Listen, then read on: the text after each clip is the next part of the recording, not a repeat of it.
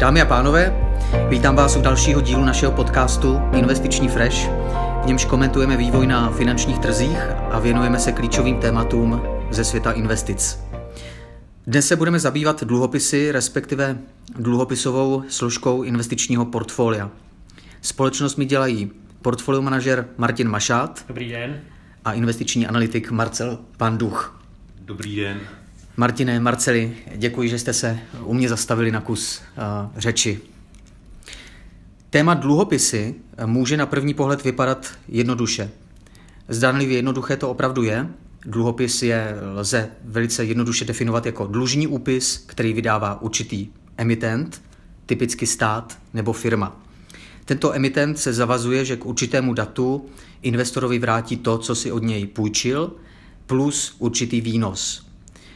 Tento závazek samozřejmě platí za předpokladu, že v době splatnosti dluhopisu je emitent schopen a zároveň i ochoten svým závazkům dostat. Jinými slovy, že eh, v, mezi, v mezidobí nezbankrotoval. Zatímco je snadné pochopit dluhopis jako cený papír, je v této třídě aktiv zásadní umět rozlišovat. Na jedné straně máme kvalitní dluhopisy, ať už státní, například dluhopisy vydané americkou vládou, nebo korporátní, například dluhopisy vydané firmou Nestlé nebo uh, americkou bankou JP Morgan Chase. Těmto dluhopisům dáváme přívlastek kvalitní, jednoduše proto, protože americká vláda se historicky vyhnula opakujícím se bankrotům, jinými slovy byla spolehlivým dlužníkem a zmíněné firmy, to znamená Nestlé a JP Morgan, jsou finančně stabilní a silné a mají takzvaný rating investičního stupně.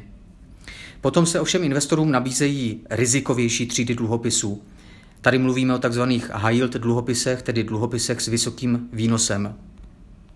Ty emitují subjekty, které jsou v relativně slabší finanční kondici nebo pozici.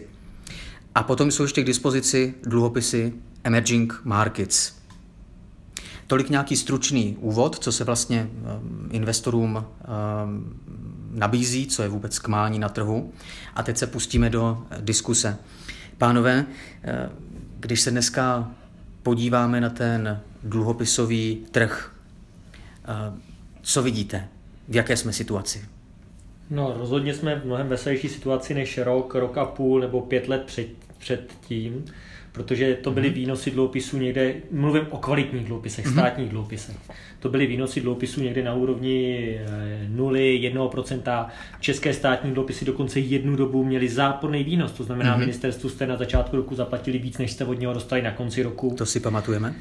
Takže v současnosti tyto státní dluhopisy nesou eh, výnos někde kolem 5-6% a to na několik let. Jo. Představte si eh, desetiletý dluhopis s výnosem 5%, v současnosti to máte po deseti letech jenom na úrocích 50%. Eh, když mm-hmm. takhle srovnám tyto výnosy současné s akciema, tak je vidět, že u akcí, kde slibujeme výnos kolem dlouhodobý, kolem 8 až 10 Přesně tak, tak se dluhopisy začínají poslední dobou stávat větší alternativou, nebo mnohem lépe se u nich eh, uvažuje ve vyvážených portfoliích. Dřív, když jste míchali portfolia z akcí a z dluhopisů, tak dávat tam dluhopisy s výnosem 1% a akcie, tak, bylo, tak jsme jednoznačně preferovali akcie. Nyní mm-hmm. ten poměr bude vyváženější. Co se týče konzervativních klientů, kteří nepotřebují akciovou složku, tak tam je to taky mnohem veselější, protože opravdu dluhopisové fondy od, od nynějška nebo za současných podmínek ponesou do budoucna, jak říkám, nějakých 5-6% v průměru. Mm-hmm. Výborně, takže ta situace je mnohem, řekněme, radostnější, než byla před nějakým rokem či dvěma. A zůstaneme ještě u těch eh, nejkvalitnějších dluhopisů. A to bude spíše na tebe, Marcel. Já, já, já možná se mám jenom jako doplňu Martina. Mm-hmm. Martin, eh, tam, tam úplně, je tam super a vidí tam jakoby ten, ten budoucí pozitivní scénář. Jo. Prostě ty výnosy mm-hmm. těch dluhopisů jsou zajímavější, ale když jsme se ohlídli jakoby zpětně, jako od začátku roku, eh, tak eh, na, na těch dluhopisových trzích byla jakoby daleko větší volatilita. Jo. A ta, ta volatilita byla mimo jiné právě způsobená tím, že rostly ty výnosy na těch dluhopisech, co, co, což mělo vliv na, na tu cenu.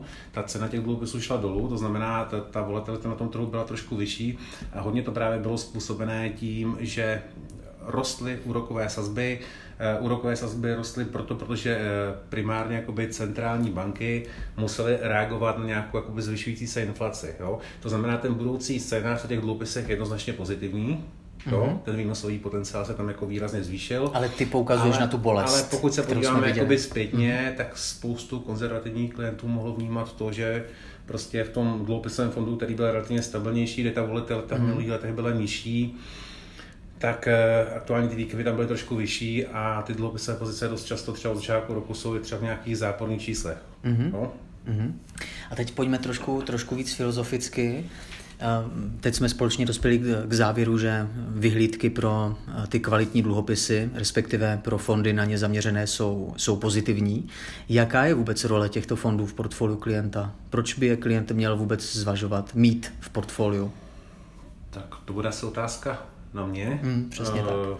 Jednoznačně, jednoznačně prostě dluhopisové fondy do portfolia patří. Dluhopisové fondy, kde teoreticky můžete pracovat s nějakou další splatností a podobně, tak ty jednoznačně mají nějaký potenciál na to, co v tom dlouhodobém portfoliu od nich očekáváte, tak někdy se vyrovnají s nějakou inflací, a, nebo ji překonají. V nějakém průměrném výnosu to je prostě nějaký jakoby, uh, reálný předpoklad, který mm-hmm. se jakoby dá očekávat od, od dluhopisových fondů tohoto toho typu. Uh, Eh, dneska možná o to víc, eh, protože ten výnosový potenciál, jak jsme si řekli, je tady zajímavější. Zase na druhou stranu v tom dlouhodobém scénáři bych vždycky preferoval to, aby ta diversifikace toho portfolia byla opravdu dělaná klientovi v vozovkách na míru. Jo? To znamená, někde jsme akceptovali ty investiční horizonty klientů, eh, akceptovali jsme nějaký rizikový profil klienta, vztah k tomu riziku a podobně. Mm-hmm a podle toho si vlastně i vydefinujeme, jaký prostor v té struktuře portfolia má potom dluhopisový fond. A asi úplně bych nešel do takové té, té formy toho, že dneska si uvozovká zaspekuluju, že prostě někde nadvážím nějakou dluhopisovou složku, protože třeba ten potenciál je tam zajímavější na úkor třeba té akciové a pak v nějaké fázi to třeba jako vrátím, protože uh, se obávám, že tohle se úplně přesně netrefí a teoreticky se tam můžete v tom dlouhodobém procesu zbavit nějakého eh, potenciálu z těch akcí. Prostě, jo, do těch akcí třeba nastoupíte mm-hmm, později, nebo mm-hmm. do, nějakého, do nějakého typu akcí nastoupíte později. Takže spíš bych se držel kvalitní struktury portfolia, kde má určitě dluhopisová pozice místo víceméně v jakémkoliv A Marceli, chápu to správně, že ty vlastně říkáš, že dluhopisovou složku má mít v portfoliu prakticky každý investor? Hmm, Dalo by se to tak říct, ale dokáže si představit, že nějaký dlouhodobý dynamický investor se možná bez dluhopisové složky může obejít. Mm-hmm. Já osobně bych to dával i do portfolia dynamického investora z jednoho prostého důvodu, kvůli nějaké koleraci. Ono se to možná teďka úplně eh, nepotvrzuje, protože ty, ty dluhopisy dneska se možná chovaly podobně jako akcie, obojí v zásadě jakoby eh, mělo spíš tendenci klesat, mm-hmm. ale z dlouhodobého pohledu to úplně tak eh, není.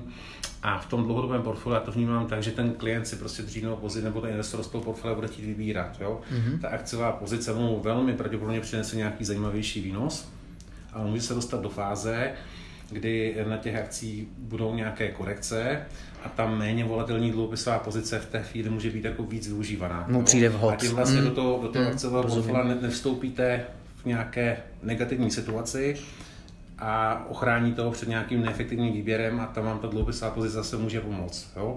To znamená, je tam potom díky té dluhopisové pozici nějaká nižší volatilita a při nějakém efektivním využívání tam prostě ani nemusí být horší výnos, než kdybyste to portfolio měli čistě jenom eh, akciové. Mm-hmm. Perfektní.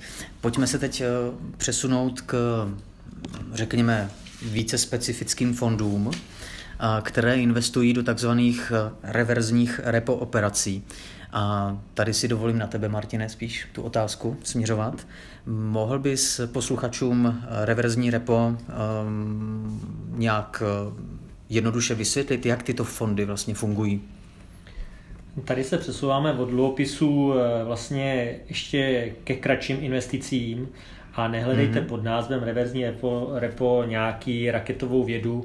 Eh, zjednodušeně se jedná mm-hmm. o to, že fond eh, půjčí, udělá vlastně vklad u banky, ale aby nenesl riziko protistrany, konkrétně třeba nějaký banky, tak ta banka mu za to půjč, dá vlastně do zástavy cený papíry. Když ten mm-hmm. vklad skončí, tak banka peníze vrací a ty cený papíry znova přijdou zpátky do banky. Je to vlastně vklad s nějakou protizástavou, aby se eliminovalo to riziko, mm-hmm. kdyby jedna strana zkrachovala. Eh, výsledkem je, že ty repo, repo sazby jsou o trošku nižší než tržní, protože tam nesete riziko než klasický vklad v bance a vlastně hojně se používá eh, vůči ČNB, která vlastně nastavuje takzvanou reposazbu, eh, ale opravdu tam se jedná o objemy stovek milionů, miliard korun. Proto je tento instrument eh, takhle postavený, aby prostě zmizelo riziko takhle velkých částek. Mm-hmm. A když se zamyslíme nad roli v portfoliu, respektive Um, na jedné straně máme nějaký klasický podílový fond zaměřený na kvalitní dluhopisy, takže hlavně dluhopisy státní korporátní s ratingem investičního stupně. A na druhé straně máme právě nějaký tento, řekněme, repo fond. Um, je to zaměnitelné pro ty investory? Není, není. Eh, ten repo fond, jak jsem řekl, je na kratší doby, se používají mm-hmm. ty repa, eh, ty repo operace třeba základem je prostě 14-denní repo, takže opravdu eh, to, je, to jsou vlastně, ten fond je složen z krátkodobých vkladů, vlastně má strašně krátkou průměrnou splatnost, to znamená, pokud eh, se centrální banka rozhodne za půl roku díky třeba recesi nebo klesající inflaci snížit sazby třeba hmm. ze 7 na 3% tak ten fond v tu chvíli nebude vydělávat 7% v průměru, ale 3 Jo, opravdu velice rychle se ten fond přetočí na nové sazby. Eh, to, že teď bude vynášet, dejme tomu 7 eh, nebo 6,5%, se může velice rychle změnit. To je rozdíl proti vůči klasickým dluhopisovým fondům, který se snaží vlastně zachytit eh, delší výnosy nebo vyšší výnosy na delší dobu a i v případě poklesu, poklesu výnosů vlastně na tom vydělávají víc.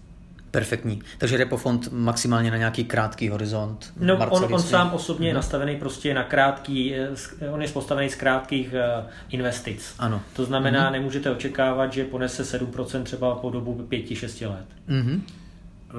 Já si k tomu můžu navázat, jakoby třeba z pohledu, z pohledu stavby dlouhodobého investičního portfolia. Přesně, přesně o to nám jde. Tak, tak tady budu poměrně, jakoby, mám nějakou jako poměrně jednoduchou logiku z mého pohledu, a podotýkám, do dlouhodobého investičního portfolia prostě repofond nepatří. Jo? Protože prostě to není jakoby typ investice, který vám pomůže vypořádat se s, s nějakou kupní sílou těch investovaných prostředků. Jo? Tam jste v podstatě bez šance, abyste se vyrovnali jakoby nějaké inflaci. Eh, to znamená, do dlouhodobého řešení si myslím, že jakoby jednoznačně daleko větší potenciál má dluhopisový fond, kde můžete nastavit nějaké větší, další durace eh, z nějakých kvalitních dluhopisů, protože tam na rozdíl od repo fondu s tou průměrnou inflací se prostě můžete vyrovnat a je to poměrně jakoby reálné. Eh, pokud bychom přešli na nějakou takovou tu strategii, a tady bych chtěl, eh, to, to znamená, aby, aby z toho nevyplnulo, že repofond ne, repofond je výborná mm-hmm. varianta, zvlášť v dnešní době pro nějaké krátkodobé uložení uh, prostředků, to znamená, je to výborná alternativa třeba ke spořícím účtům, je to výborná alternativa k nějakým třeba krátkodobým termínovým účtům, jako z pohledu nějaké likvidity, Tam je ta role. z pohledu mm-hmm. nějakého výnosu. Ale eh, pokud eh, byste třeba strategii portfolia chtěli nastavovat tak, že eh, vemete repofond, že někde využijete toho aktuálně třeba zajímavého potenciálu, který je teďka třeba v České republice, protože reposazbu tady máme jakoby 7%, to znamená, ten repofond může přijít nějaký zajímavý výnos, a pak následně chtěli přejít třeba do nějaké dluhopisové pozice, jakoby v rámci portfolia, tak osobně bych v tomhle tom byl trošku opatrný, protože v momentě, kdy se sníží potenciál eh, v repo fondu, to znamená klesnou třeba ty úrokové sazby a ta repo sazba bude nižší, tak eh, možná přijdete o nejzajímavější potenciál té dlouhodobé dluhopisové pozici. Jo? Jinými slovy, ty sazby už klesnou a ten, ten dluhopisový fond možná nakoupíte výrazně dráž. Jo? To znamená, může to být dobrá strategie, ale eh, bude velmi těžké jakoby trefit ty správné efekty. To znamená, znova bych tady zopakoval, že repofon v aktuální tržní situaci výborná alternativa ke spořícím účtům a krátkodobým termínovaným účtům a rozhodně ne, ale dobrá varianta pro to, abyste dlouhodobě drželi v portfoliu. Tak, tam patří zkrátka klasický dluhopisový fond. Jo. Výborně. Teď se, teď se přesuneme eh, od těch kvalitních dluhopisů k těm rizikovějším, konkrétně tedy k high yield dluhopisovým fondům. Eh, Je jasné, že výnosový potenciál těchto fondů aktuálně vypadá poměrně dobře. Například, když se podíváme na eh, konkrétní fond Fidelity Global High Yield, tak ten má podle červencového fact sheetu výnos do splatnosti portfolia přes 10% na druhé straně, vzhledem k tomu současnému vývoji, vzhledem k tomu makru, které teď vidíme, že globální ekonomika brzdí, tak lze očekávat, že poroste míra bankrotů v segmentu high yield dluhopisů. Podotknu, že v únoru letošního roku ratingová agentura Fitch ve své zprávě uvedla, že míra bankrotů v segmentu high yield činí pouhých, nebo činila pouhých žádná celých 3 desetiny procenta a byla vůbec nejnižší od začátku sledování. Tady bych, pánové, poprosil o váš pohled na high yield dluhopisy, respektive high yield dluhopisové fondy. Jaký vývoj tady očekáváte? Protože já si myslím, že spoustu investorů právě zaujme ten výnosový potenciál, který teď někde leží třeba kolem těch 10%.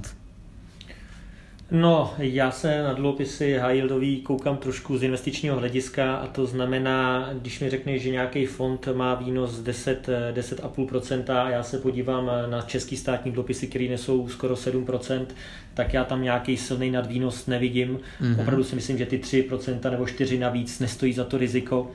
Eh, ono je vidět, že i třeba na cenách eh, high yieldů eh, není ani tak vidět rozdíl v úrokových sazbách, protože ten si musíte vysedět, jo? abyste měli o ty 4% víc, musíte v tom být aspoň rok, dva, ale důležitý jsou tam rizikové přirážky a pokud je vidět pokles akciových trhů, tak rostou rizikové přirážky i u dluhopisů, protože roste jejich pravděpodobnost krachu nebo mm-hmm. nesplacení. To mm-hmm. znamená, high fondy dluhopisové jsou více podobný nebo blíže k akciovým než dluhopisovým fondům.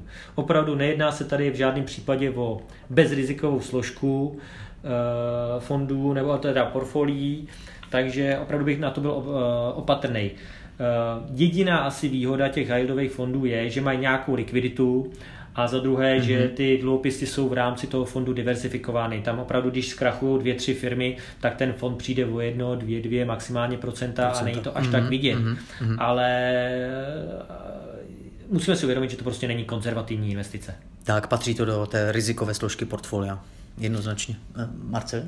Možná bych tady navázal na to, co teďka říkal jakoby Martin, a to je, to je přesně tady bych chtěl zmínit spolu těch rizik. Když vezmete nějaký high fond, dobře, můžeme se bavit o tom, jestli tam je větší či menší potenciál. Je pravda, že ten potenciál, ten nadvýnos zase není tak zajímavý třeba oproti českým státním dluhopisům. E, na, na druhou stranu je to pořád fond, ve fondu budete mít možná desítky, někdy, někdy prostě i stovky pozic, jo? To, to znamená, ten potenciál tam pořád jakoby nějaký je, ale to riziko je strašně jakoby rozdrobené do, do těch pozic, jo? to znamená, pokud by tam 1-2% portfolia nevyšly, tak pořád jakoby z pohledu nějakého potenciálu těch výnosů je, je to zajímavá investice, ale, ale s poměrně minimálním rizikem možné ztráty jakoby investovaných prostředků. Jo? Mm-hmm. Teď se dostáváme jako na, třeba na ten český trh a tady v minulosti a možná, že teď se to třeba tak neděje. Tady opravdu investoři byli schopni půjčovat eh, společnostem formou dluhopisů kde ty výnosy byly možná trošku zajímavější, tvářily se vůzovka jako garantované, ale bylo to spoustu společností, které prostě nově začaly prostě s nějakým podnikatelským projektem nebo dost často byly výrazně předlužené. A tady se obávám, že spoustu těchto společností uh, může mít dneska problémy, Jo, mimo jiné třeba financování jejich projektů může být jako výrazně mm-hmm. dražší, může být mm-hmm. těžší schánět ty prostředky a podobně, ale těch problémů může být jako celá řada tady se obávám, že spoustu investorů může být ještě hodně nemile překvapeno, protože tady to nebude otázka nějakého drobného poklesu v nějakém high fondu, ale tady opravdu ten investor může přijít o všechny prostředky nebo minimálně jako většinu prostředků ano, ano. a garance absolutně mm. přestává platit. Mm. To znamená, tohle je jeden z, jedna z velkých negací, které by se trošku obával a možná tady k nějakému tomu té zprávě agentury Fitch, jak jsi zmínil, že eh, je pouhých 0,3 bankrotů v únoru. Segmentu high yield. Mm-hmm. Segmentu high yield je to nějaké únorové číslo a obávám se, že v nějaké rostoucí inflace, v růstu sazeb, uh, obávám se, že tyhle ty čísla uh, budou trošku horší. Nebo možná Spíše, kdyby, možná výrazně, výrazně zpráva, horší. Ty čísla mm-hmm. prostě budou horší, mm-hmm. to riziko na tom trhu je prostě vyšší mm-hmm. a investoři by si opravdu měli dávat pozor na to, do čeho investují a opravdu nějaká garance a podobně, to, to může být mm-hmm. velmi slabé mm-hmm. slovo jako nějaký argument pro nějakou rozumnou investici. Rozumím. Pojďme uh, úplně na závěr už velice stručně. Um, co se týče, mm, chybí nám ještě jedna třída nebo postřída aktiv a to jsou dluhopisy emerging markets. Jak se díváte na ně z pohledu výnosového potenciálu a rizik? Tak to je vlastně úplně to samé, co high yieldy. Jo. Může vám někdo říct, že jsou tam sice státní dluhopisy, ale opravdu chcete investovat do indonéských, ukrajinských, tureckých a brazilských dluhopisů. Mm. Jo, jedná se mm. o státní dluhopisy, ale jsou kolikrát horší než high yieldy. Navíc u těch emerging markets eh, je tam další riziko, který si málo uvědomuje, a to je měnové riziko. Představte si, že si nezajistíte to měnové riziko a jenom třeba koruna nebo do, uh, plno měn oslabilo o mnoho procent jo, vůči české koruně. To znamená, tady tu ztrátu nesete ještě včetně toho rizika těch podkladových dluhopisů. Takže na emerging markets eh, dluhopisový fondy bych se opět, opět díval jako na něco rizikového. Není to konzervativní složka portfolií, uh, mm-hmm. už jenom kvůli riziku uh, dluhopisů vevnitř, tak i kvůli tomu, že tam je měnový riziko. Pokud by ten fond byl zajištěný do koruny, tak se vám zase stává to, že vy ten fond má náklady na to zajištění, které mm-hmm. můžou být zase v úrovni několika procent a zase ztrácíte obrovskou část toho výnosu. Mm-hmm. Marceli, něco v zásad, dodat? V zásadě k tomu asi jakoby není co dodat. Martin, Martin to řekl úplně přesně. Snad je, je možná z nějakého pohledu stavby portfolia tak eh, fond na emerging markets eh, dluhopisy má pro mě tak zhruba jakoby podobnou úroveň jako yieldový fond. No. Jo, to, to znamená, je to buď to, nebo to, nebo třeba obojí v nějaké kombinaci. Jo, Rozumím, rámci, ale už je to tak exotická věc. Mm-hmm. Nějaké části portfolia. Dobře, už je to, mm, jestli chápu dobře, tak na váš vkus už je to tak exotická věc, že už to vlastně do toho investičního portfolia mm, no, vlastně no, může nepatří. to být alternativa k těm high yieldovým dluhopisům. High yieldovým mm-hmm. Konzervativní složka to rozhodně není. Není, není. Perfektní. Pánové, opět děkuji za, za váš čas, za vaše pohledy a posluchačům děkujeme za přízeň a brzy se ohlásíme s dalším dílem. Díky moc.